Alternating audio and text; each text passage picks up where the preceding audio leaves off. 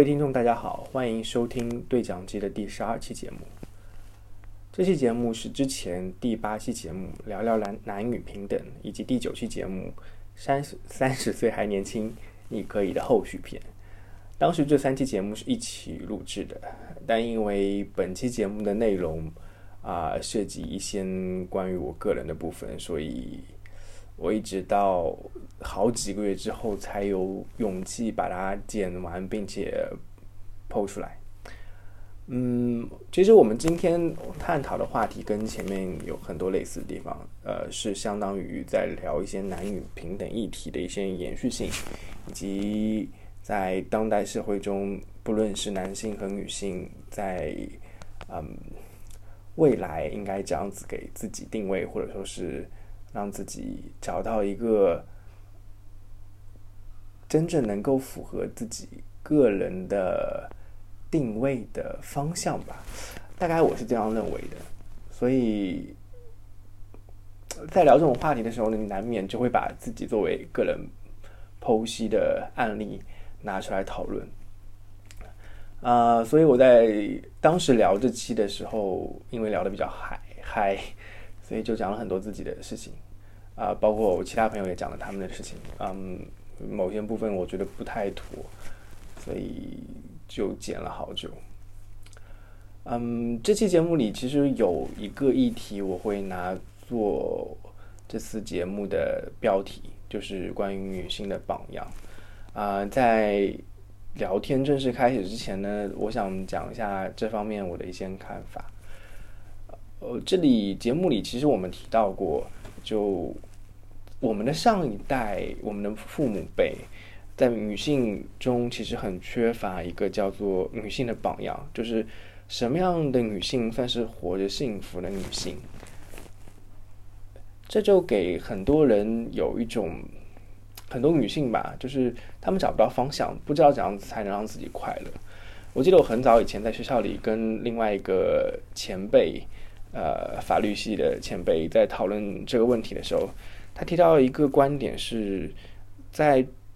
当今的中国社会，尤其是乡村的社会里面，农村社会里面，呃，女性的自杀率其实非常的高，呃，她们有很多精神类的压迫，或者说其实已经有疾病了，很多有怀有抑郁症之类的，嗯，但是他们找不到发泄的出口，所以很多时候。很多我们在看到农村故事里面一些非常激进的案件，或者说是自杀事件的时候，很多时候就是因为女性她完全没有办法释放出来。嗯，我自己其实我的祖母辈，我的外婆跟我的奶奶其实也遭遇了类似的情况，甚至甚至我在长大以后才知道，呃。我的我我我的外婆跟我奶奶其实是长期遭受家庭暴力的，然后他们为了抵抗家庭暴力，呃，一个是英年早逝，另外一个呢，呃，也做出了非常过激的行为。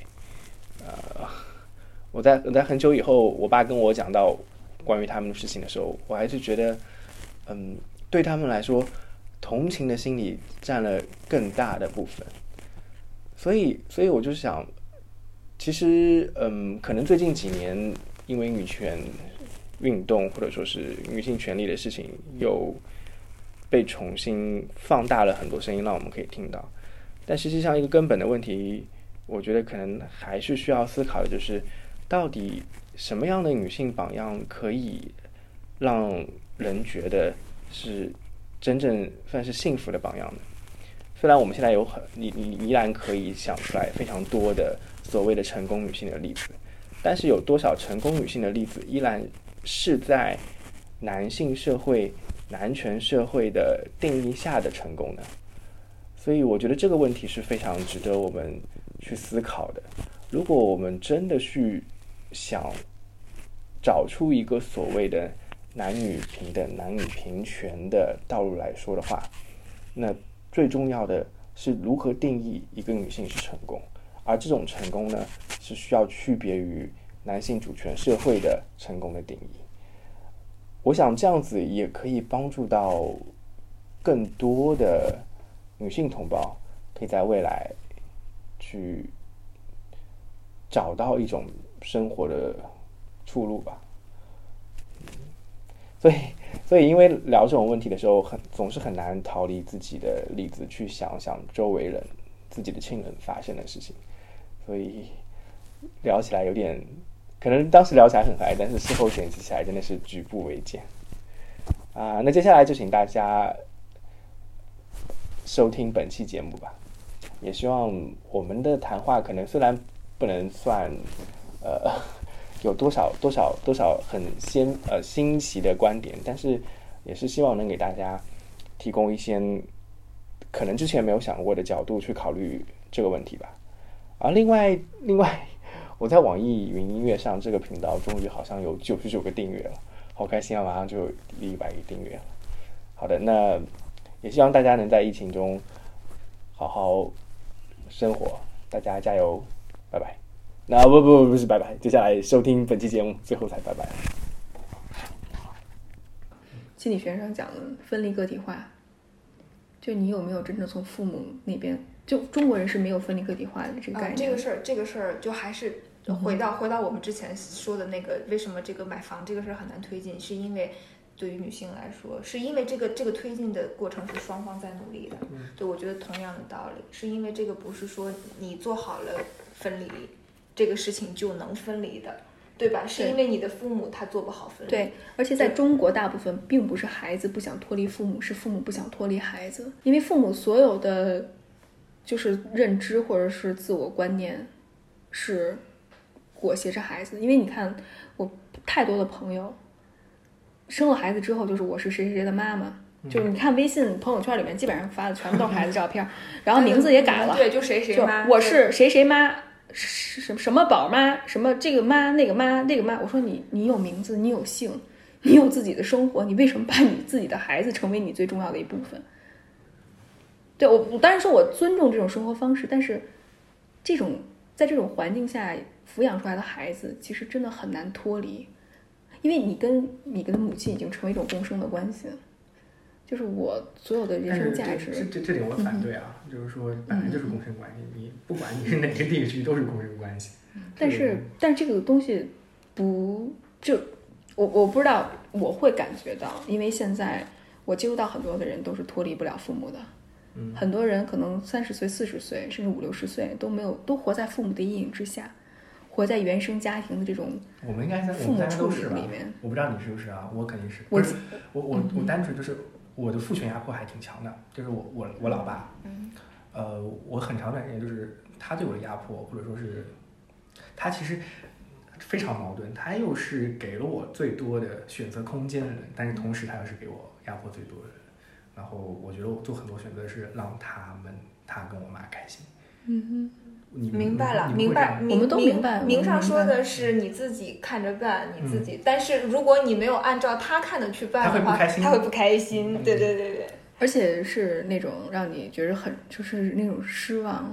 我爸爸曾经说过，我是他这辈子最失败的教育品。他会让你觉得你在伤害他。对对，我父我父亲说过，嗯，我就是特别后来，我是那种后后来。特别叛逆，因为我从小时候很乖，就那种别人家的孩子里面的眼光。现在的话，我是突破所谓突破自我也好，突破父母的期待也好，甚至是我整个家族对我的期待。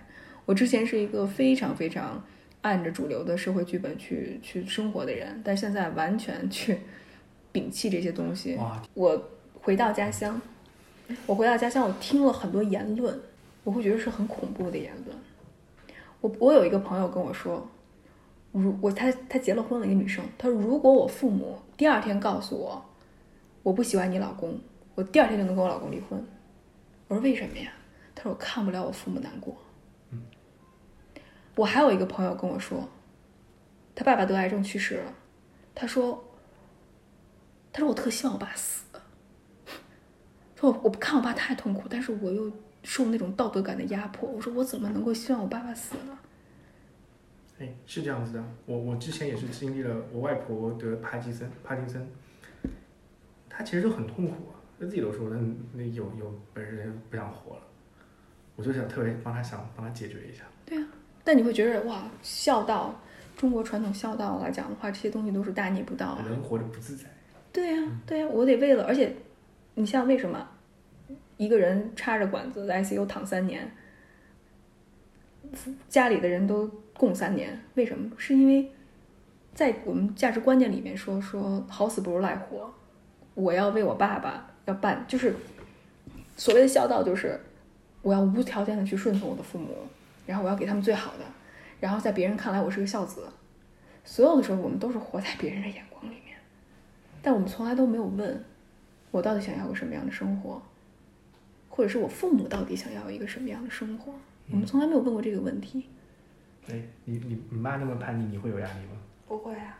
哇，你就是我们的我们的榜样，所以，所以你们在讨论这个问题的时候，我有的时候会觉得，可能我体会没有那么深刻，就不接地气了不是你体会没有那么深刻，你体会不到。呃，因为我爸爸是个很传统的人，嗯非常，这也是他俩凑合不下去的原因，嗯，很大的原因之一。嗯对对对对对，他他是个他是个，就是刻板印象中很典型的山东男人。打击一片。所以我说是刻板印象中啊，对对对对对，长得还挺高挺帅的这种，我对这是我对山东男人的刻板印啊象。不是不是，就是属于那种大男子主义极强、自尊心极高，嗯然后就是那种啊，北方男人都有对对对他不是被你妈气死了？所以就是凑合不下去凑合不下去嘛。就反倒是我妈妈会更难受。就是我妈妈怎么说呢？因为那代人普遍都单纯，就是他们会觉得不是舆论压力让他们觉得好像两个人一起出现在了马路上就得结了这婚，嗯，对吧？其实啊是的，是的是的，这婚就得结了。就这样啊，对，这婚就得结了，然后，然后就这样，就这样，就是傻白甜似的就把这婚给结了。然后结了以后，很长一段时间，我妈妈可能是因为跟外婆家的嗯环境也有关，他们俩之间的冲突和矛盾，尤其是这种，我觉得真的是可以上升到三观上的矛盾。然后我妈就会很长一段时间在自我反省，我怎么又做错了？我怎么怎么又我我又不对？怎么我又不对？然后呢，实在是忍不下去以后，她就出去偷偷的问。可是这一问，如果被我爸爸知道了以后，我爸爸就会觉得怎么能把家丑外扬呢？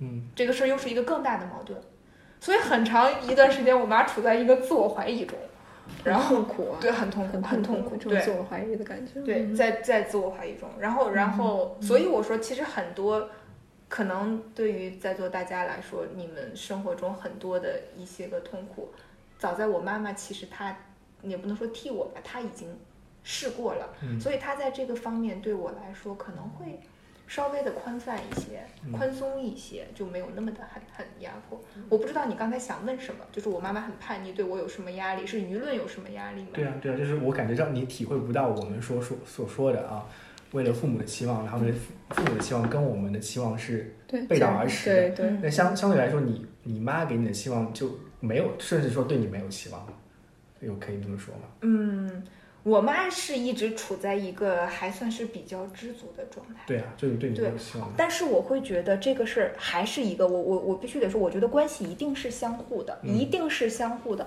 所以就是我很早我就意识到了，我妈妈有一段时间情绪非常糟糕，就是她分开跟我爸爸分开，大概在六到七年里非常糟糕，包括生理上各种反应，甲亢。然后那种那种就就是就是那种气儿不顺，就是俗话叫气儿不顺，他自己想不通啊，他受很多委屈。等他一旦挣脱出来以后，他就会觉得我当时怎么受这么多委屈。那个时候舆论压力对他也很大，嗯呃，他会在意一些的，包括他年轻的时候，他曾经跟我说过，我六岁的时候他俩分开，他曾经跟我说过，分开以后呢，有机会可以调外地，就是调高层的的单位，就是高高就比他们低级的单位，在高层的调调外地。他说：“他说你知道我当时的想法是什么吗？你说我都三十二岁了，我还在折腾什么呢？”我跟他说：“我说你放心，这件事儿到你八十二岁，我也会嘲笑你的。我一直会嘲笑你的这件事，是不是傻了？三，我都三十二岁了，我还折腾什么呢 所以？你看，真的这社会社会观念的变化，真的是一代人之这一代人之间，他会有多少？所对，所以我理解你为什么说我好像有点佛，是因为那个很痛苦、最难过的那个过程，可能我妈妈真的替我分担了一些。我觉得你应该采访一下他妈，跟他妈做一期 podcast。我觉得你妈妈是一个非常非常了不起的人。呃，然后我很小，在他在他状态，对，他是的，就是呃，在我很小的那段时，不是在他分开的那段时间，然后就他情绪很不好。他，我妈妈其实本身是一个很敏感的、很情绪化、就很任性的一个，包括她现在也很少女，对，就就每天找我，就是除了买香香，就是买裙子的，反正是就是这样的事情，对，然后对，然后然后。然后他那一段时间就非常难受，他是一个也很难受就会很极端的人，会有很多极端性。包括我小的时候，他跟我爸爸吵架，就是我我的印象中，我有很多挨过的骂，我不知道为什么，不知道为什么又站到墙角，就跟拖把站到一起，真的不知道为什么，跟拖把站到一起，又站到那里，拖把是你的好伙伴，去反省啊，真的就不知道为什么，可能在你回想起来，不是我的错，是因为他的情绪。我印象最深的一件事是。有一天，我抱着一盒彩笔和我的画本，我大概三四岁，从一个屋要拿到另一个屋去去玩儿。然后呢，我妈就跟我说：“你小心一点，不要把它散了。”结果我就拿反了，走到半路我就散了。然后我妈瞬间就爆炸了，你知道吗？然后她就把我所有掉在地上的笔全部都踩断了，然后就直接给我扫到了门口。你你前面提到歇斯底里，就有点歇斯底里。对对对对，因为她状态很不好。然后，然后就给我扫扫到门口去了。然后我当时也不知道为什么，我就又跟拖把站到一起。然后我也很我也很委屈，所以我为什么印象这么深刻？是因为我确实是想不通。到了那天晚上呢，我妈可能也觉得她这个行为很不对，然后但是她又不没法说抱歉，她不会那种很会表达，就对不起，我我做了。然后她就她就默默的把门口那一堆又提回来了，然后跟我说：“你去拿个胶带。”然后坐在一个小桌上，要跟我把它一个一个粘起来。我也很费解，你知道这是为什么？做什么？对对，这真的是在做什么？然后，然后这件事儿让我一直印象都很深。包括大了以后，我也跟他聊过，他他也承认，他说他我大一些以后，他性格开朗很多，他就会说是我不对，是我错了。等我大概上初中的时候，我会意识到我们两个这样在家气压太低了。太低了，就是属于他就会神经了，我就抑郁了，大概就是这么一个状态。然后我就觉得可能我们两个都相对较高冷，或者是说不太会表达。然后，然后那怎么办呢？就是谁也不能先下那个台阶儿。那怎么办呢？那我就那我就先呗。那既然这个问题是这个事儿不是指他难受，是我也难受。那既然我们都这么很难受，那就我先呗。然后我就就是我会刻意的像我哥哥一样，就是那种。痞一些，就是，嗯，你还有你还有哥哥？不不不是不是表表兄，对不对对对对对。然后就是会会，比如说会贫嘴了，嗯，然后会会插科打诨，会嗯连哄带骗，就是那种，对这这些个技能会掌握一些，对，会主动的去掌握一些，对对对。然后后来这样。就是我会觉得这样，其实整个家里的气压慢慢就会回来，然后我妈妈也会开朗一些，可能她也过了最难受的那个阶段，然后这样两个人就就就一个开心了，另一个也会更开心一点，然后这个就会更开心一点，这样其实就是一个相互的的的作用。对我我会觉着就是我听了月娇，因为我跟她有私交嘛，嗯，就是我们我我我不知道大儿你是什么感觉，就是我很遗憾的就是。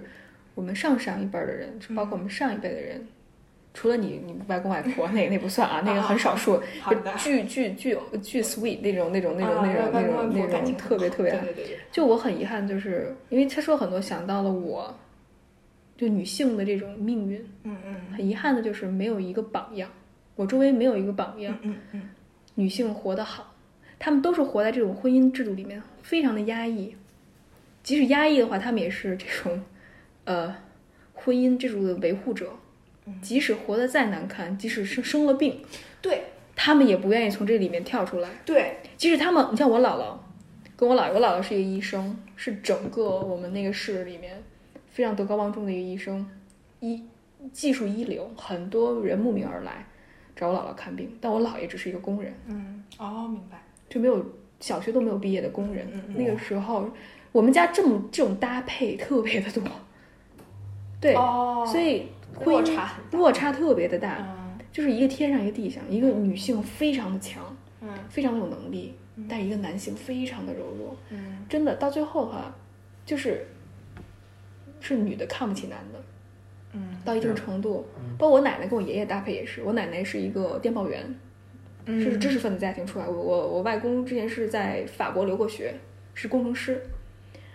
然后我奶奶就是就是很文艺的一个女性，嗯然后也是非常聪明。我爷爷是是在福福州那种郊区，就屠夫家的儿子，哇，小学 没有接受过小学教育，就不管是我姥姥这边，我妈妈这边，包括我爸爸这边，都是这种男女强男弱的这种搭配。嗯所以到最后的话，女性在里面是非常非常难过的，而且基本上都是女性带孩子，男性基本上就是被女性贬得一无是处。你说他们开心吗？他们也不开心。我爷爷也好，我我姥爷也好，他们也不开心。所以到最后的话，我姥姥是和我奶奶都是被气死的，等于哦，生活不幸福。但是他们看到别人要离婚，他们也是完全不支持。他们说你必须得保持婚姻的稳定，这样对孩子也好。后来其实我姨跟我妈妈的婚姻也非常的，就表面上看着很很 OK，但里面的这种夫妻相处之道什么是完全没有的，他们不会经营关系。我其实刚才有一句话，就是我就憋在心里没说，就是我爸说过一句话，我现在想起来听你们讲，我觉得特别恐怖，就是他跟我说过，他觉得他这这一辈子做的可能对我妈来说，我我爸跟我妈关系特别不好啊，嗯就是跟你跟你那个跟你爷爷奶奶有点像就是我爸是一个知识分子，我妈不是，而且我妈就没没上过几天学这样子。我爸跟我妈相处特别不开心，我妈跟我爸相处特别不开心。我妈就觉得我爸特别冷落她，觉得跟她说不上话，平时在家里就不不开口对谈的那种。但是我爸现在五十五十多岁，快六十了，他觉得他这辈子就特别对得起我妈一件事情，就是他从来没有在外界的诱惑过程中出轨过或者怎么样过。但是我知道他其实有一瞬间大概有那种想法。但是我现在回过头来看这件事情，我爸妈互相之间的贞洁，或者说他们互相之间强搂强拧在一起，这是他们人生中最大的悲剧。但是他们结结果到那个节骨眼的时候，却觉得这件事情做的最对的，因为我可是你真的开心吗？并不。所以他把整个他们也，不开心，我我也没没对那么啊 OK。我觉得最恐怖的是什么？他是把所有他们婚姻不幸的症结放在你身上。所以就是说我都是为了孩子，所以我才这样这样这样。然后，然后其实你你也能感受到他们之间的不和谐，甚至你能感受到他那个想法。我是想说的是，他但凡把这个事儿当做表扬自己的话来说出来的话，这就说明他一定想过。我其实是这么觉得哦、是的，是的，是不，是？是这样子。要不然他为什么以此来表扬自己呢？对，他觉得自己有牺牲嘛，对，就是他是的，他对自己的牺牲的包养。对对对对对。对，然后，然后这就是这就是我说我妈妈可能让我感觉最舒适的一点，就她也会觉得很很仿佛这个家庭破裂很对不起我，但是对不起我的点是因为我从小身边没有一个很亲近的男性长辈，一直对我有一个他怕我以后的就这个亲密关系里面会出问题。但是他也不是说因为我离婚了，我没有给你一个完整的家庭。他说过最相关的话是，就是你会不会因为别的小朋友一个手牵爸爸，一个手牵妈妈，你特别难过？你看你妈妈真的是很了不起的一个人。对他他他在这些事儿上真的非常棒。然后他很包括很多事情他会坐在我前面，因为他自己的感受就很敏锐，他很敏感。然后加上之前这些个不开心的经历，他在我的他很多事情，包括我长就我生理期，就我第一次生理期，包括我长大了需要换内衣这些事情，他全部都坐在我前面，他会很暗戳戳的坐在我前面。就比如说啊，我给你买了一个什么什么什么的小衣服，然后在你柜子你自己去看一下，其实他给我换掉了。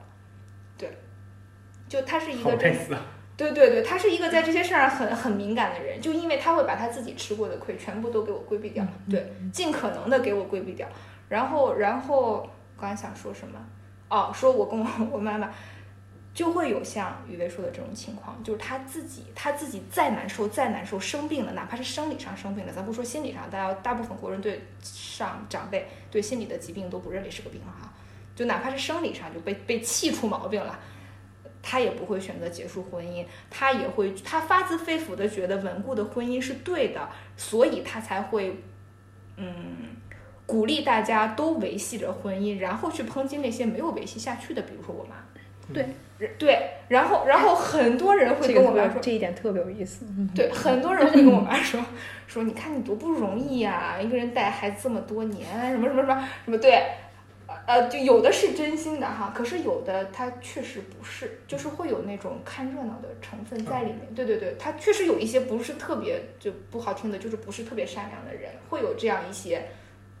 奚落也好，或者什么也好，但是呢，其实他们自己的婚姻生活已经非常糟糕了。是啊，众所周知。但是呢，碰到面以后还是依然会说这样的话。还是比你好。对对，你看你这样可太不行了，赶紧找个人吧，就不要再不要再挑了，你知道吧？不要再挑了，凑合找一个。然后。回家可能被老公家暴，你出来跟别人说。然后，对，然后，然后就说那个你这样可太不容易了。然后我我跟我妈就我我大概就是初高中的时候，我我我我俩就就在家里偷着说，然后我妈就会跟我说，你看看谁不容易谁知道，然后对吧？谁不容易谁知道？然后我妈就后来我俩开玩笑，你说我这些年我少洗多少衣服啊，少做多少 饭，我少生多少气啊，我少操那么多心。我说对，是对呀，所以就是他自己其实是能理顺的，哪怕舆论压力很大，他早年也会受压力的影响很大，所以他状况不好。他自己也很极端，对。可是后来慢慢的调整好以后，其实他能想。其实说白了就是我们要把几个东西，就是在社会剧本里强加给我们的所谓的幸福的必要条件、充分的必要条件，对，全部给删掉。什么婚姻啦，结婚一定要生小孩啦，结婚才能生小孩，这种必要条件全部给删完。还有什么爱情是永远的，婚姻是爱情的，嗯全部删完，你才能把自己解放。不，我我会觉着就是说，怎么说呢？就是说。我倒觉得很多人是生活在社会剧本里面很舒适，这个 OK，是因为对抗舆论的那个过程对很很，或者是有些人天生就适合走这种传统意义上的路，社会剧本规定的路。我倒觉着，我觉得更好的状态就我回过头，因为我结过婚，然后我现在处于分居或者离婚的状态，我会感觉，如果我让我再有选择机会的话，我会花更多的时间去探索。嗯，我希望整个社会。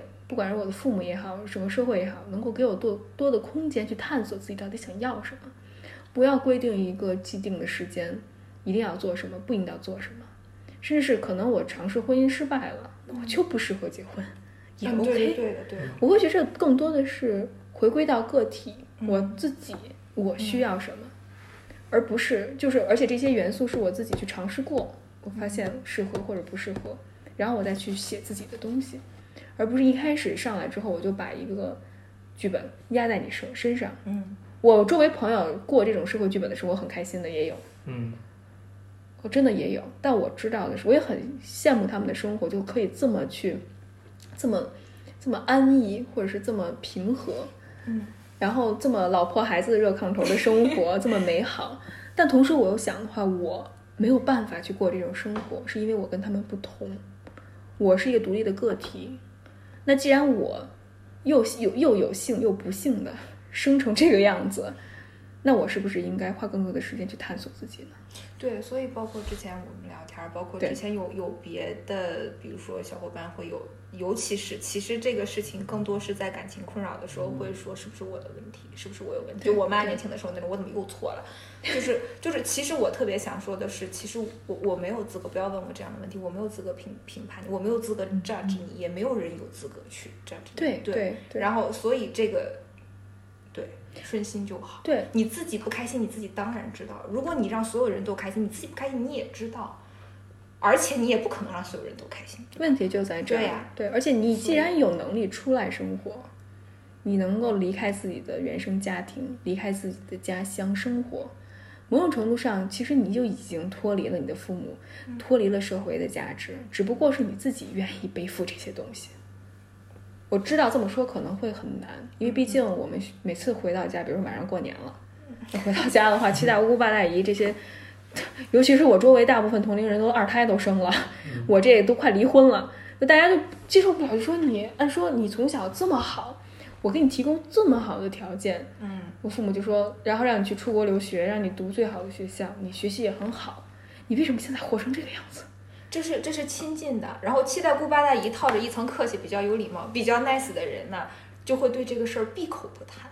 对，然后就让你默默的感受到他什么都知道的压力。对，甚至有的人就说说背后就说，你看谁谁谁读了这么多书，到最后的话就读傻了。嗯嗯，自己生活都照顾不了。嗯，有什么用？有什么用啊？对啊，就说你连自己就找一个好的老公，你生个孩子这些东西你都做不到，你现在活得这么辛苦，有什么用？但我知道，可比我现可别提我现在有多开心。对，一是一是这个，第二我会觉着，慢慢以后觉着，当你突破了这些社会价价值所赋予你的这些该干什么不该干什么的东西之后，你会发现，人生就是一个不断经历的过程。我非常喜欢黑塞的一本书叫《悉达多》，我不知道大家看过没有。悉达多就是其实是讲成圣或者成佛的一条路，是你必须经历人生的七七四十九，不是不是七七多少来着？七七四十九没错。四十九哦，我对数字特别不敏感，特别的七七四十九难。佛应该是九九八十一，或者是九九八十一，或者九九八十一，就说你必须得去经历人世间的酸甜苦辣，尝试之后你才能够顿悟，因为知识是死的，智慧是活的，而智慧必将是你人生的经历。你去活出来，你才能够有这些智慧，而且活的意味着你一定要所谓的犯错或者是脱轨，肯定的。对，这就还是说到我们之前聊的特别浅的例子，就是多少多少学长来做了经验介绍都没有用的，你不扣了那些分，你永远在还是会在这个题上做错，一定是的。对对对。你刚刚说那句话，我就想到释迦牟尼自己，不就是一个完非常完美的。在轨形象，对，瞬间脱轨，脱轨的形象，对对。但是我们现在觉着不敢这个，不敢那个，觉着我们有太多的，哎呀，会不会父母的期待也好，或者是我们是不是人生很失败啊，或者是没有足够的钱啊？其实我会觉着，我我我印象特别深，就是我有一个朋友，他是做社工的，他说特别感慨，他说他服务两个人群，一个是心理咨询师，然后一个是 LGBTQ。然后他们在做小组分享。哎，那个 Q 是什么？我知道。呃，queer，queer，酷儿，就是呃，性别是流动的，他们不会把自己分分在一个框架里。我今天学到一个新词，我还不知道。呃，LGBTQ，它分的话能分几十类。嗯。对，就就是这样。然后他就说：“他说，当他跟那些心理咨询师聊天，就都是基本上就是功成名就啊，非常 set 啦，就是基本上的，他们聊的更多的是。”哎呀，我要挣多少钱呐？我要在这个事业上发展呐，然后我要怎么怎么着，怎么怎么着。但你要跟 LGBTQ 那个群体聊天的话，他们更多的是强调的是什么？自我探索。嗯，是的。就是我是个什么样的人，我是个什么样的人，或者是我，我想要什么样的生活，或者是我想未来以后我的伴侣是什么？哎，我我我觉得很好奇啊，就是真的是跟我谈这个话题的人，我周围所有的。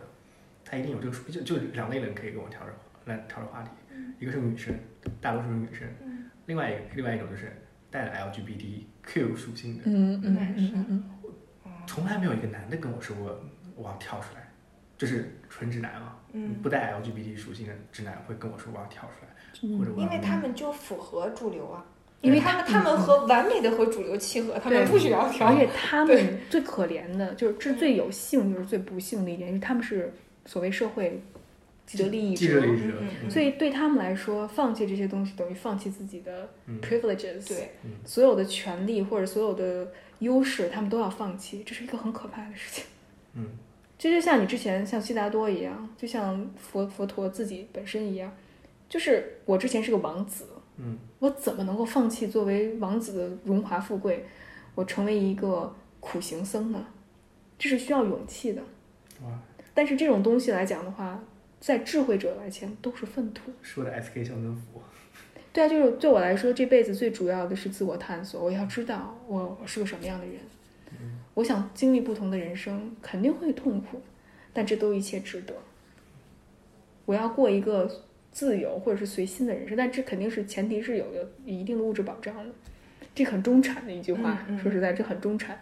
但是我会觉着，在有限的空间或者是有限的时间里面，我们还是有一些可能性的。比如说，你踏出自己的舒适圈，去交一些跟你不一样的朋友，去参加一些不同的活动，去跟不同人生阅历或者是不同选择不同道路的人去聊天。当你保持一个开放心态的时候，你会发现这个世界其实很广，就没有你想象当中就一条路，就一条轨道，一路走到黑的那种感觉。而且这样的话，人生不会觉着绝望。因为当你犯错的时候，你会觉着完全 fucked up 了，你会觉着，尤其是有这种毁灭性思维，就是一下一步走错，步步错的这种状态，嗯其实现在尤其是男性背负的这种伤痛很多的。其实有研究表明，就女性得抑郁症的比例比男性要高很多，但是男性自杀率很高。嗯，是因为一步踏错了，还没有到步步错的时候，他就已经崩溃了。对，已经崩，因为他们嗯不敢去承认自己的软弱，不敢承认自己也需要倾诉，不敢承认自己也是脆弱的那一面。因为你脆弱的话，你就会失去所谓的男性气质，你会觉得自己特娘，你会觉得失去朋友，所以朋友也觉得你特娘，也特别娘，就是一个社会规训，社会规训的手段，就是你要成为你这个样子，要冷静、冷酷、理智，完全的无坚不摧的那种状态，就特别特别的 harsh 的那种人，特别特别的那种 strong 的那种人，这就是性别，就是这种刻板印象对男性的好，就是你是。既得利益者，既得利益者，但同时你没有办法表达你自己的脆弱。我想起来，去前年的时候，我几个最好的朋友，我们通常玩到一起的最铁的死党，有一个有一个就是，呃，目前来来说就是非常成功的，就是相对来说还挺好的，老婆又漂亮，自己又开心，工作又好，在杭州开个宝马，或者奔驰，反正豪车什么的，特别开心。结果那次看喝完酒之后，几个人在一起抱头痛哭。那那个男的就跟我说：“你知道吗？现在社会诱惑太大，我完全承受不了，我完全承受不了，然后疯狂的哭。”我就想到这种真的是难得有，就是喝了很多酒之后才能倾诉这种感觉。对，很可很可惜。我在想怎么给这个话题 结个尾。其实没有，就已经前面已经讲了。好多好多关于男女平男男女这个事情，中间咔了一段，我不知道怎么就跳到家的概念，然后就跳到后面这所有的一切了。我说完全可以分成两期来说。我也觉得是，但是你可以把它截成两期，对，时间也很长。而而且我会觉着其实是有关联性的。哇，真的是超长，很长。就是我觉得是有关联性的，因为其实我就更多的是从个体的故事看到整个时代的变化。嗯，而且我们里面讨论的是有很多不同的点，所以我我觉得你可以切断，或者分上下。我觉得其实就是一种众生相，就现在是不同社会的众生相。我会觉得这种不同的生活方式也好，这种个体的分享也好，它会产生一种赋权的这种态度，就是 empowerment，不是不是这种 patriarchy，就是这种赋赋赋赋权，就是就是那种是赋权，就是让你有有一种权利，有一种。感觉就是我敢于表达自己的声音，我敢于活出不同的生活，嗯，我敢于尝试不同的亲密关系，我敢于自己去决定自己想要的什么样的生活，嗯，对，或者是说我们可能我比较，我的思路 会会比较解决一些，就是我会比较 比较实际，就包括你刚才说。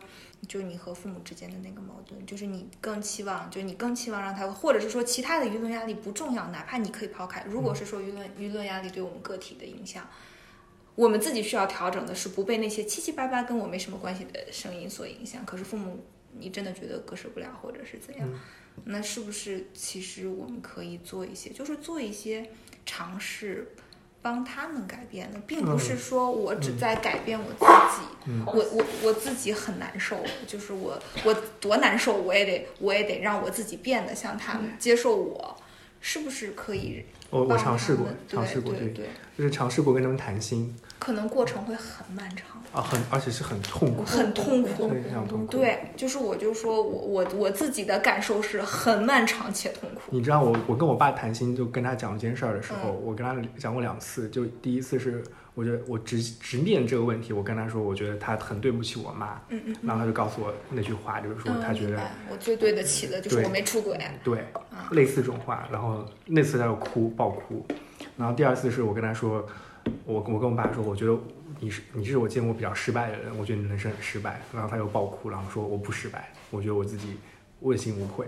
就这两次，就是我我真的是就跟电影里演的一样，我把它叫电影时刻，就是就找一个时间点，真的是让我去作为那个人去直面他。嗯嗯，对，或者是说更难受的事情，其实是你你你需要时时刻刻悬着这个心，就是你自己会很费心思的把这些事情。藏在生活里的各种事儿里，嗯，然后，然后让他，让他慢慢的去去，就比如说，其实有的时候会碰到一些事情，看似没有关联，但是其实会有一些，然后就拎出来，也不用那么很隆重哈，就是这样去谈。可是这样就确实是很容易，越尤其是我们越大，父母年龄越大，这样就很容易谈崩，就是谈崩溃，就把双方都谈崩溃。对，然后我我也不太清楚，因为我我自己会有这么一个很难受的过程，呃，但是我必须得说，因为我妈确实在某一些方面非常棒。嗯，对，所以这个事儿，即便是我很难受，就是我我也能，我我我不知道你会面临的困难有多大，对，对，然后嗯，但是没有，我已经无所谓了。祝你好运。哎，你不用祝我好运，我已经无所谓了。